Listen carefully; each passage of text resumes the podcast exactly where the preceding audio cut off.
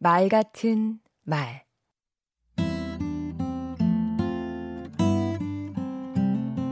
안녕하세요. 강원국입니다. 소통은 저의 직장 생활 내내 화두였습니다. 직장 생활을 지속하기 위해서는 소통이 잘 되는 조직이 필요했습니다. 소통은 제게 공기와 같았거든요.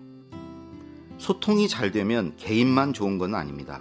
조직 역시 창의적이고 효율적으로 돌아갑니다.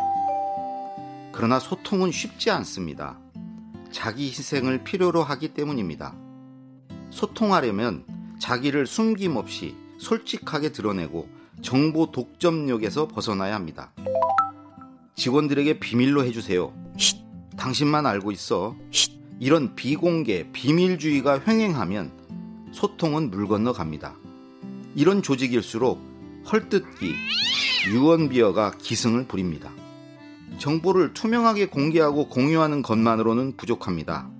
상대를 배려하기까지 해야 합니다. 상사를 혹은 부하를 또는 고객을 이해하고 공감하려고 노력해야 합니다. 생각의 무게중심을 내가 아닌 상대방에게 둬야 하는 것입니다. 소통은 또한 헌신도 요구합니다. 소통이 결실을 보려면 누군가를 위해 일해야 하니까요.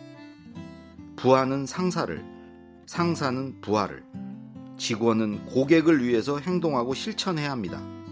그렇지 않으면 매일 소통만 외치고 바뀌는 건 없지요. 그래서 소통은 어렵습니다. 나부터여야 해서 그렇습니다. 소통의 다른 말은 고통인지도 모릅니다. 하지만 소통이 주는 선물은 더할 나위 없이 많습니다.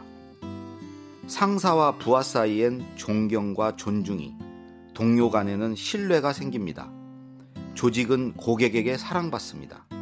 구성원 모두가 행복해지는 것입니다. 청와대에서 일할 때 대통령이 저를 부르면 우리 부서 직원들이 제자리로 우르르 달려왔습니다. 혹시 이것 때문에 찾으셨으면 이렇게 말씀드리세요.